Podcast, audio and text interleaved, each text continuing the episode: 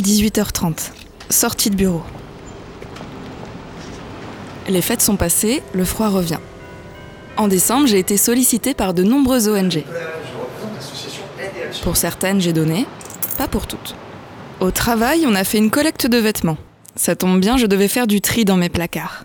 Et aujourd'hui, comme chaque jour sur le chemin du retour, je m'attends à croiser Daniel près de la boulangerie. Daniel ne fait pas la queue, non. Il est au pied de la boulangerie. Mais ce soir, c'est différent, il n'est pas là. Et j'avoue que je suis inquiète. Comment va-t-il? Lui ai-je déjà demandé? Alors voilà, c'est décidé. Cette année, je vais aller plus loin. Je vais faire don de mon temps ou de mon argent. Ça déculpabilise. Enfin, je crois.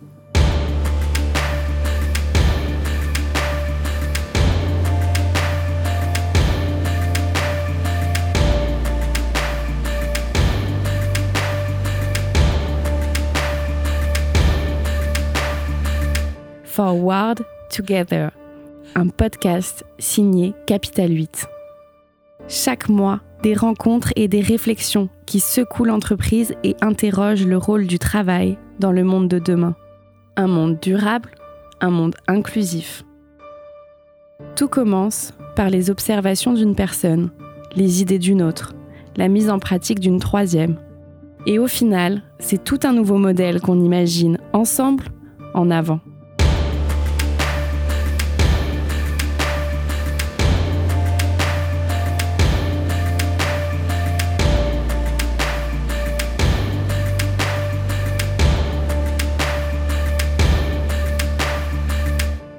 Forward Together, épisode 2. La solidarité, du carburant pour l'entreprise.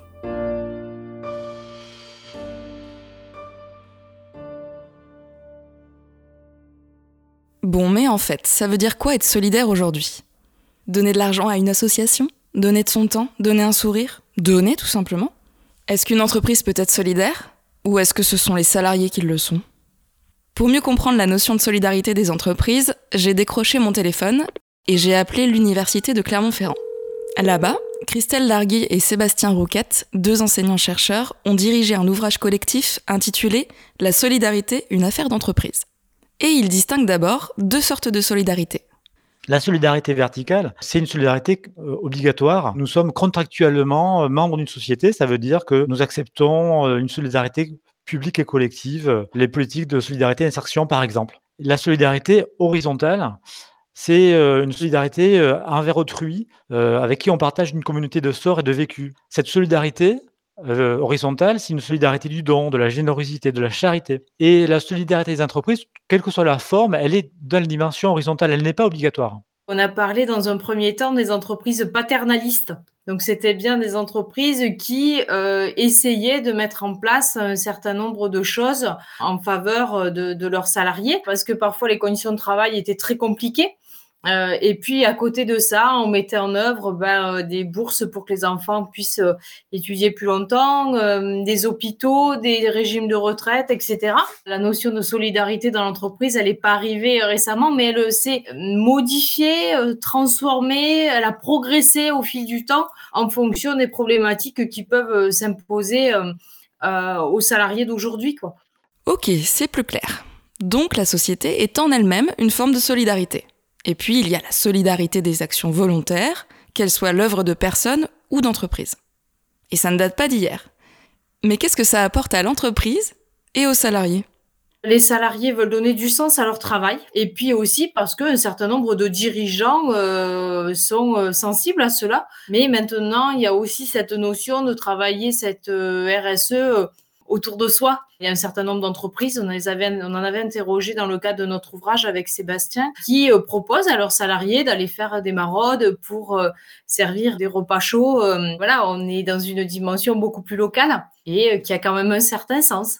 Il y a une dimension aussi émotionnelle dans, cette solidarité. On le fait pour, on valorise la dimension émotionnelle, rendre service, être solidaire, et que ça, c'est plus pris en charge dans la communication par le témoignage de salariés que de dirigeants, par exemple. Alors, on peut retrouver sur des sites internet des actions solidaires défendues par les entreprises, mais ce n'est pas systématique. Et quand ça l'est, c'est pas forcément sous l'angle de la communication externe ou globale de l'entreprise, mais parfois sous l'angle d'actions individuelles de salariés. Et c'est vrai qu'on n'est pas du tout dans la même dimension que quand on faisait de la communication sur la RSE, où on accusait les entreprises de greenwashing, etc., et d'en faire euh, moins que ce qu'elles disent. Euh, là, c'est plutôt le contraire. Il y a une certaine retenue. Quand on fait une bonne action, on n'a pas forcément besoin euh, que tout le monde soit au courant. Qu'est-ce que la solidarité pour vous? Euh, L'empathie, le fait de se mettre à la place des autres. Quelque chose d'altruiste, quelque chose pour aider les, autres, on va dire. La collecte pour les restaurants du cœur? Moi, par exemple, je suis stagiaire juste pour une semaine. Par exemple, il y a une personne en particulier qui a été super solidaire avec moi. En l'espace de deux jours, j'ai eu euh, une dizaine de rendez-vous avec euh, différents avocats et je trouve ça super sympa de sa part qu'elle l'ait fait comme ça d'un coup. Euh. On a tous en tête des gestes à faire, des assauts à aider. Mais pour les conseils de pros sur la solidarité, je suis allée à la rencontre de Flora Gebali, fondatrice de l'agence en innovation sociale Coalition. Elle a écrit le livre Ma génération va changer le monde. Elle se mobilise chaque jour pour plus de solidarité et d'inclusion en entreprise, et elle est aussi l'une des personnalités de moins de 30 ans les plus influentes. J'avais besoin de savoir ce que signifie la solidarité pour elle. Oui, alors quand on parle de solidarité, on parle euh, resto du cœur, euh, secours populaire, euh, SAMU social. On imagine sa grand-mère en train de faire des petits dons avec des coupons qu'elle met dans des enveloppes au moment de Noël chaque année. Ou... Évidemment que les restos du cœur, c'est essentiel à notre société parce que malheureusement, il y a beaucoup de familles qui en ont besoin. Mais la solidarité, ça va bien au-delà. C'est déjà le lien, c'est déjà le, le, la richesse qu'on peut avoir dans l'échange, dans le social, le solidaire, dans ce qu'on partage autour de nous je crois profondément que depuis quelques décennies, beaucoup de mécaniques sont à l'œuvre pour nous rendre plus individualistes, plus autocentrés, plus jaloux, plus égoïstes. Et je suis très préoccupé par ça. Lui, c'est Olivier Cueil, cofondateur de Microdon, une entreprise qui porte littéralement le nom de sa mission. Les premiers gestes de solidarité d'urgence sont des gestes d'écoute, de regard sur l'autre, d'attention à l'autre, qui sont des gestes du quotidien dont on a été grandement privé euh, pendant plusieurs phases de ce protocole sanitaire qui nous a tous beaucoup euh, touchés ces derniers mois. Et euh, je crois beaucoup dans les enjeux d'habitat inclusif. Je crois beaucoup dans les enjeux de coworking, qui consiste à réinventer nos relations quotidiennes pour faire acte de solidarité dans le quotidien. Microdon, ça consiste à arrondir à l'euro supérieur votre note au supermarché afin de contribuer financièrement à une association. C'est très malin, parce que ça permet à tout le monde de faire une petite action solidaire régulièrement. D'ailleurs, comment lui est venue l'idée? J'étais un jeune homme euh, formé dans une grande entreprise américaine qui m'a offert plein de formations, plein d'opportunités, qui m'a ouvert plein de perspectives et de paysages et ça a été très bénéfique mais c'est aussi une entreprise qui a vécu de plein fouet euh, la crise euh, bancaire de 2007-2008 euh, et qui du coup s'est vidée de son sens en l'espace d'un an ou deux pour moi, puisque tous les projets qui me, qui me stimulaient étaient les uns après les autres suspendus, arrêtés, retardés. Et c'est exactement à ce moment-là que Pierre-Emmanuel Grange, qui revenait du Mexique, m'a époustouflé en me racontant tour à tour la lecture d'un livre qui s'appelait 80 hommes pour changer le monde, qui était un tour du monde de l'entrepreneuriat social, et puis euh, le parcours d'un certain nombre d'entrepreneurs qui commençaient à montrer au monde qu'on pouvait créer des modèles économiques à impact. Et Pierre-Emmanuel m'a raconté sa lecture de 80 hommes pour changer le monde et sa rencontre fortuite avec l'arrondi mexicain, El Redondeo, qui existait déjà à la caisse des supermarchés mexicains et qui lui avait permis de donner ses premiers pesos à une association mexicaine. Et il est rentré avec des étoiles dans les yeux en me disant Est-ce que tu te rends compte euh, Si on mettait nos compétences d'informaticien au service d'un projet à impact pour lever des fonds pour les associations, on pourrait changer le monde et lever des millions d'euros pour les causes d'intérêt général. Et voilà, il n'a pas fallu beaucoup plus pour qu'en 2008-2009, on fasse le virage et on lance Microdon, entreprise solidaire d'utilité sociale.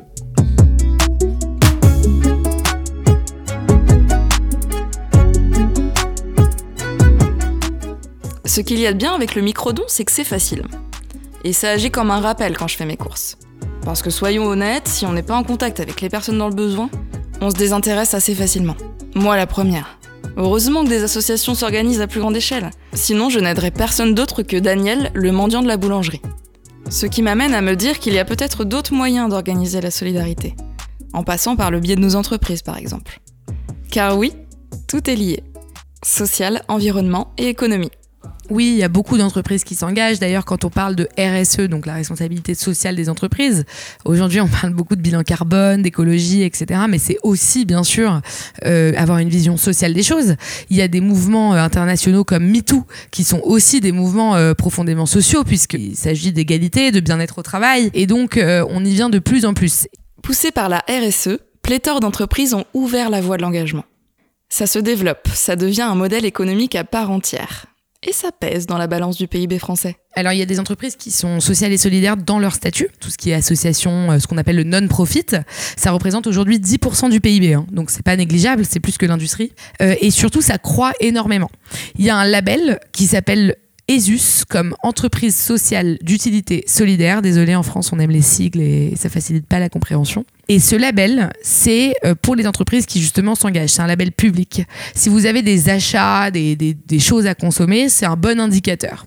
Après, moi, je crois qu'il euh, y a euh, une hybridation qui est en train de et qu'il y a beaucoup d'entreprises qui mettent des programmes en place et qui n'ont pas encore les labellisations publiques qui sont parfois un peu techniques et compliquées à, à avoir et que c'est pas seulement un critère de jugement. Mais oui, ça permet quand même de voir que c'est des entreprises qui mettent l'impact avant la performance et la rentabilité. Et puis il y a les entreprises à mission aussi. La solidarité a toujours été présente dans les entreprises, mais elle se structure aujourd'hui. Et si une entreprise veut être solidaire, elle a plein de façons de le faire. Mais lesquelles? Sponsoring, mécénat, divers, diverses formes d'intervention financière la mobilisation des générosités des salariés avec les fameux dons sur bulletin de salaire, la mobilisation du temps et des compétences des salariés avec euh, les différentes formes de mécénat, bénévolat et autres euh, euh, dons de temps sur, sur du temps perso ou du temps professionnel. Et puis en dernier lieu, c'est cette fameuse solidarité interne qui permet aux salariés de se mettre en mouvement entre eux et de, de s'offrir des bulles, des respirations dans des situations d'aidants notamment. Je n'avais pas conscience que la solidarité en entreprise pouvait prendre autant de formes. Peut-être que ce qui manque encore, c'est l'information, surtout auprès des salariés. On n'est pas forcément tous au courant de toutes, ces, toutes les actions qu'ils font, donc euh, à eux de communiquer aussi un peu plus. Mais en fait, la première chose à faire, c'est de faire rentrer les sujets dans l'entreprise. Et c'est ce qu'on fait d'ailleurs euh, à Capital 8 en ce moment. C'est de se dire, euh, OK, euh, la sensibilisation, la communication, la formation, c'est des sujets qui paraissent assez soft. Ça paraît pas directement lié au business de l'entreprise. Alors que, au contraire, c'est ça la conduite du changement, c'est ça le changement des mentalités qui va faire que on regarde tous dans la même direction et on va vers le même objectif. Et je crois que Capital 8, c'est vraiment euh, le postulat qui a été fait. Avec ce constat, il y avait plusieurs réponses. On aurait pu dire, bah, on va mettre des baby-foot dans le hall et comme ça, tout le monde va pouvoir euh, échanger, partager, ce qui n'est pas une mauvaise idée. Mais ils se sont dit, non, je pense qu'on va aller plus loin. Et c'est à ce moment-là qu'on s'est rencontrés et que le mandat qui nous a été fait, c'est, euh, on a envie de rendre le lieu plus inclusif et que quand les locataires passent par là, si c'est une minute, deux minutes, trois minutes dans la journée, et ben ils se disent, ah tiens, c'est vrai, je vais essayer de penser à ces sujets-là, en fait.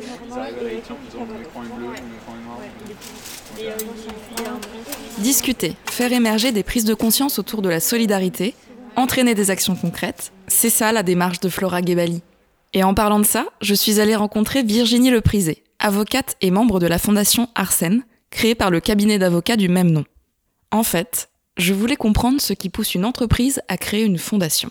Une entreprise qui ne poursuit que son objet social, euh, c'est pas suffisant euh, pour les collaborateurs, c'est pas suffisant pour euh, le monde dans lequel on évolue. Donc, autour de cette réflexion, il y a eu une envie des associés de créer cette fondation et qui est du coup active depuis janvier 2018.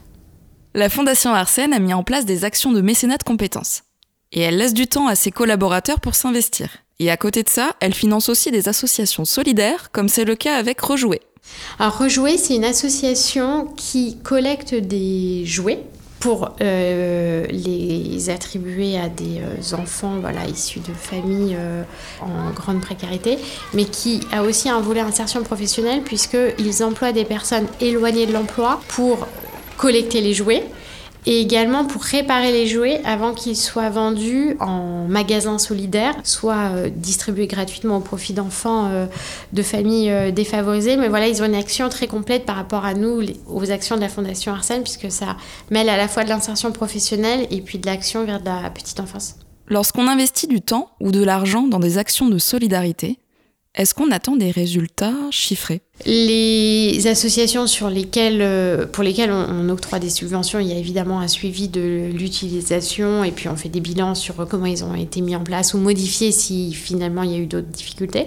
Le mécénat compétence peut aussi prendre la forme d'une intervention, euh, euh, soit dans des collèges pour présenter notre métier, ou pour aider des collégiens qui vont à chercher leur stage de troisième. Donc voilà, il y, a des, interventions plus ponctuelles qui suscitent moins le suivi.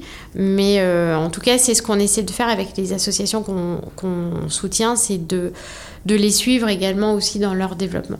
Est-ce qu'on parle de KPI ou de retour sur investissement quand il s'agit de solidarité?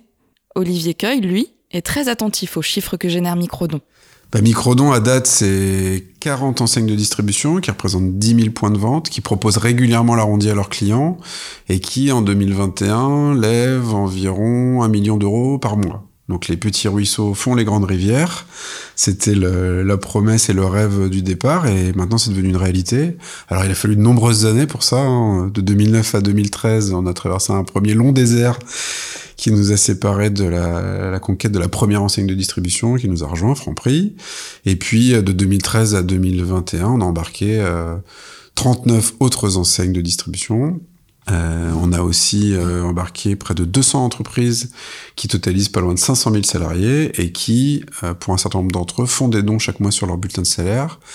À date, ça a financé un peu plus de 33 millions d'euros de projets d'associations en France et ça a permis à des, associations comme Toutes à l'école d'accompagner la scolarité de 1400 gamines au Cambodge. Ça a permis à la Fondation euh, Assistance publique Hôpitaux de Paris de financer des paniers solidaires pendant le premier confinement et la crise Covid à hauteur de 400 000 euros pour euh, les personnels soignants et les plus précaires.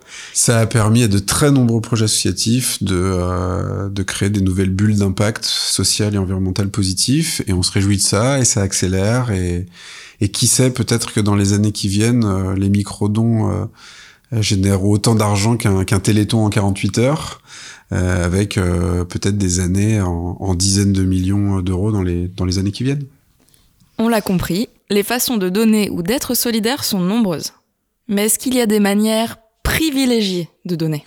Sur les 8 millions d'euros collectés et distribués l'année dernière, euh, un peu plus de 6,2 millions d'euros venaient euh, des arrondis sur les, les paiements en magasin. C'est de loin l'expérience de microdonation qui est la plus répandue euh, et la plus contributive en termes d'impact. Le reste venant des dons sur bulletin de salaire des salariés. Euh, mais on a une très belle, euh, très bel engouement, une très belle adhésion depuis 2-3 ans des entreprises qui veulent mobiliser leurs salariés autour des engagements citoyens et notamment du don de temps. Ça peut être du bénévolat simple comme accompagner des enfants sur une journée des oubliés des vacances dans un car qui nécessite pas de compétences particulières. Ou bien ça peut être des petites euh, actions coup de poing dans des associations pour les aider à euh, redéfinir quelques pages d'un site internet ou encore euh, euh, repeindre un local. voilà le genre d'actions solidaires qui sont mis en place par, par les salariés.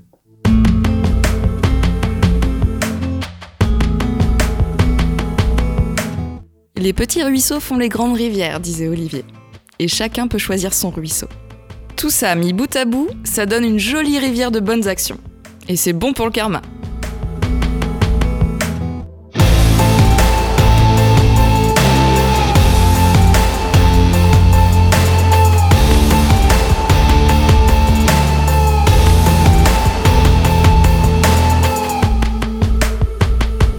C'est peut-être naïf, mais je me dis que fédérer des équipes autour de projets solidaires, ça doit générer du bien-être aussi.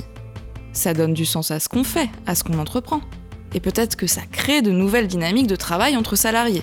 Flora Gebali a l'air plutôt d'accord avec ça. Bah, déjà, le changement, il peut apporter beaucoup de sens. Et le sens, c'est cruellement ce qui manque dans les entreprises, surtout auprès des jeunes générations. Et il semblerait que les patrons et des RH soient un peu stressés parce qu'elles ont du mal à recruter les jeunes générations en ce moment. Donc, si elles m'écoutent, euh, la diversité et l'inclusion euh, procurent du sens et ça crée du recrutement. Donc, il y a un chemin déjà direct vers la performance. Le deuxième sujet, c'est que évidemment, quand on est entier au travail, alors on va donner, on va être beaucoup plus engagé en fait. On va donner beaucoup plus euh, de sa personne, de son, de son enthousiasme, de sa motivation. Et donc ça, bah forcément, euh, plus d'engagement euh, égale plus de performance. Un enjeu de recrutement pour les entreprises. Vous avez entendu? Donc finalement, intégrer plus de solidarité, ça pourrait répondre au sujet de la rétention des talents. Alors, de l'intérieur, comment on vit et on travaille dans une entreprise engagée? Flora Gebali nous parle d'un bon élève, Castali, une entreprise de fontaine à eau microfiltrée ils ont pensé euh, une chaîne de solidarité tout du long. Et donc, en fait, euh, c'est euh, des entreprises ESAT qui s'occupent de la production des fontaines. Donc, ESAT, c'est l'emploi de personnes handicapées. Ils vont avoir dans l'entreprise de la diversité, une égalité femmes-hommes. Quand on a une entreprise qui a un modèle économique écolo, on pourrait se dire, bah voilà, c'est déjà très bien ce qu'on fait. Et en fait, non, ça va beaucoup plus loin que ça. Et quand on voit le bien-être des équipes chez Castali et à quel point les gens sont motivés, engagés, performants, parce que ça va ensemble, bah on se dit, ok, ils ont, ça c'est l'entreprise de demain, ils ont tout compris. L'entreprise de demain Attendez un instant. On parle là des bénéfices de l'engagement pour l'entreprise. Mais si dans une course effrénée à la compétitivité, les entreprises s'engagent pour favoriser leur recrutement, est-ce que c'est encore de la solidarité ça? Et si moi, je m'engage sur une action solidaire pour donner du sens à mon travail, pour ne pas m'ennuyer, est-ce que ça ne fait pas de moi une égoïste? Bah, moi, c'est simple. Quand un projet est pas engagé, je m'ennuie à mourir. Donc, euh, c'est pas vraiment un déclic, c'est plutôt euh, une nécessité. C'est que quand on peut apporter de la diversité dans les entreprises, quand on voit qu'on crée du lien, qu'on crée de l'inclusion, bah, ça me rend profondément heureuse. Donc, forcément, il euh, n'y a aucune raison que je le fasse pas. Et donc, c'est ce que je dis dans mon livre. On est tous un peu égoïstes dans l'engagement. Moi, c'est égoïste, c'est que sinon, je m'ennuie. Donc finalement, je le fais dans mon intérêt et il se trouve que mon intérêt et que l'intérêt général convergent. Et ça, je crois que c'est le cas pour tout le monde et c'est ça que les gens n'ont pas compris. Alors d'accord, on peut être généreux en étant égoïste. Pratique.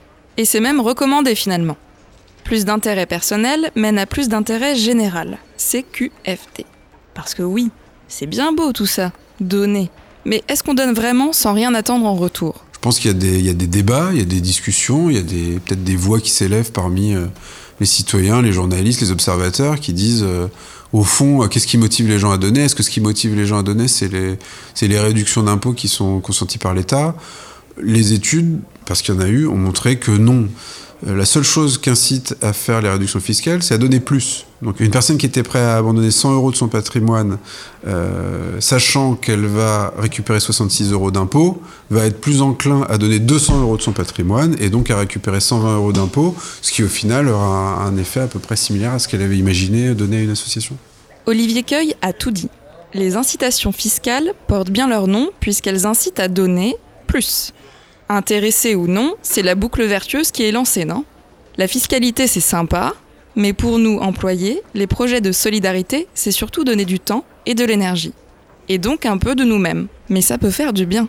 Ça apporte du sens, des relations professionnelles plus saines, des rencontres et même des amitiés. Tout ça autour d'un projet qui profite aux autres. Je comprends mieux pourquoi ma grand-mère passe tous ses mercredis à tenir la case d'un Emmaüs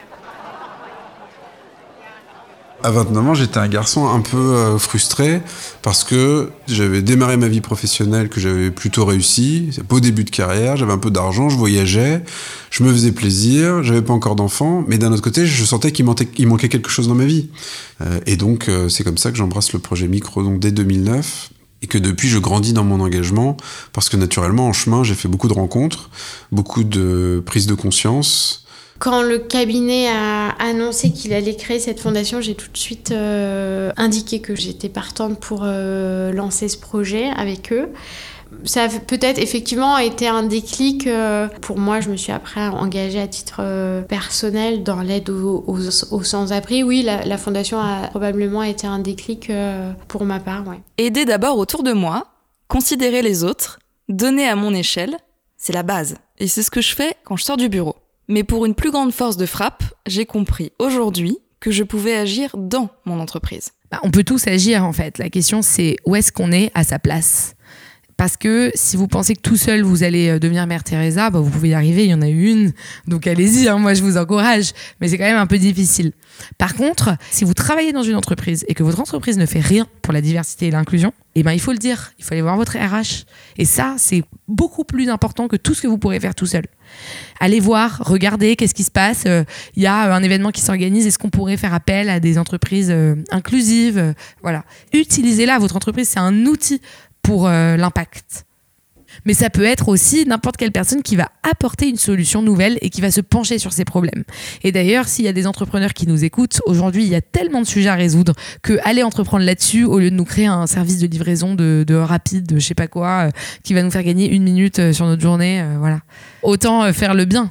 C'est ça l'innovation sociale. Ah, et pour finir ce petit jeu des réactions en chaîne, au-dessus des entreprises, il y a l'État, qui a un énorme levier d'action et à qui il faut montrer que la préoccupation est forte en matière de solidarité. D'après Christelle Larguier, notre chercheuse de l'Université de Clermont-Ferrand avec qui j'avais commencé mes entretiens, il peut mettre les entreprises sur la voie de la solidarité. Tout va dépendre aussi de euh, l'engagement de l'État dans cette dimension-là. Si euh, l'État continue à légiférer euh, en faveur de cela, mécaniquement, ça va pousser les entreprises à, gérer ces questions-là parce que euh, il va falloir euh, s'adapter.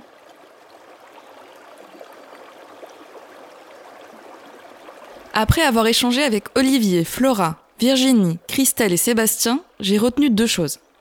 Déjà, on est nombreux à se préoccuper des questions de solidarité. On ne laisse plus nos valeurs au vestiaire quand on arrive au travail. C'est pour ça qu'il y a de plus en plus de start-up à impact qui se créent et d'entreprises qui se donnent une mission j'ai compris aussi que chacun doit trouver sa place. Il y en a qui consacrent leur carrière à œuvrer pour aider les autres, et il y en a qui se mobilisent lorsqu'un collègue a besoin d'aide, tout simplement. Mais un petit geste, c'est déjà un grand geste. Et cette image des petits ruisseaux, elle me plaît bien, moi.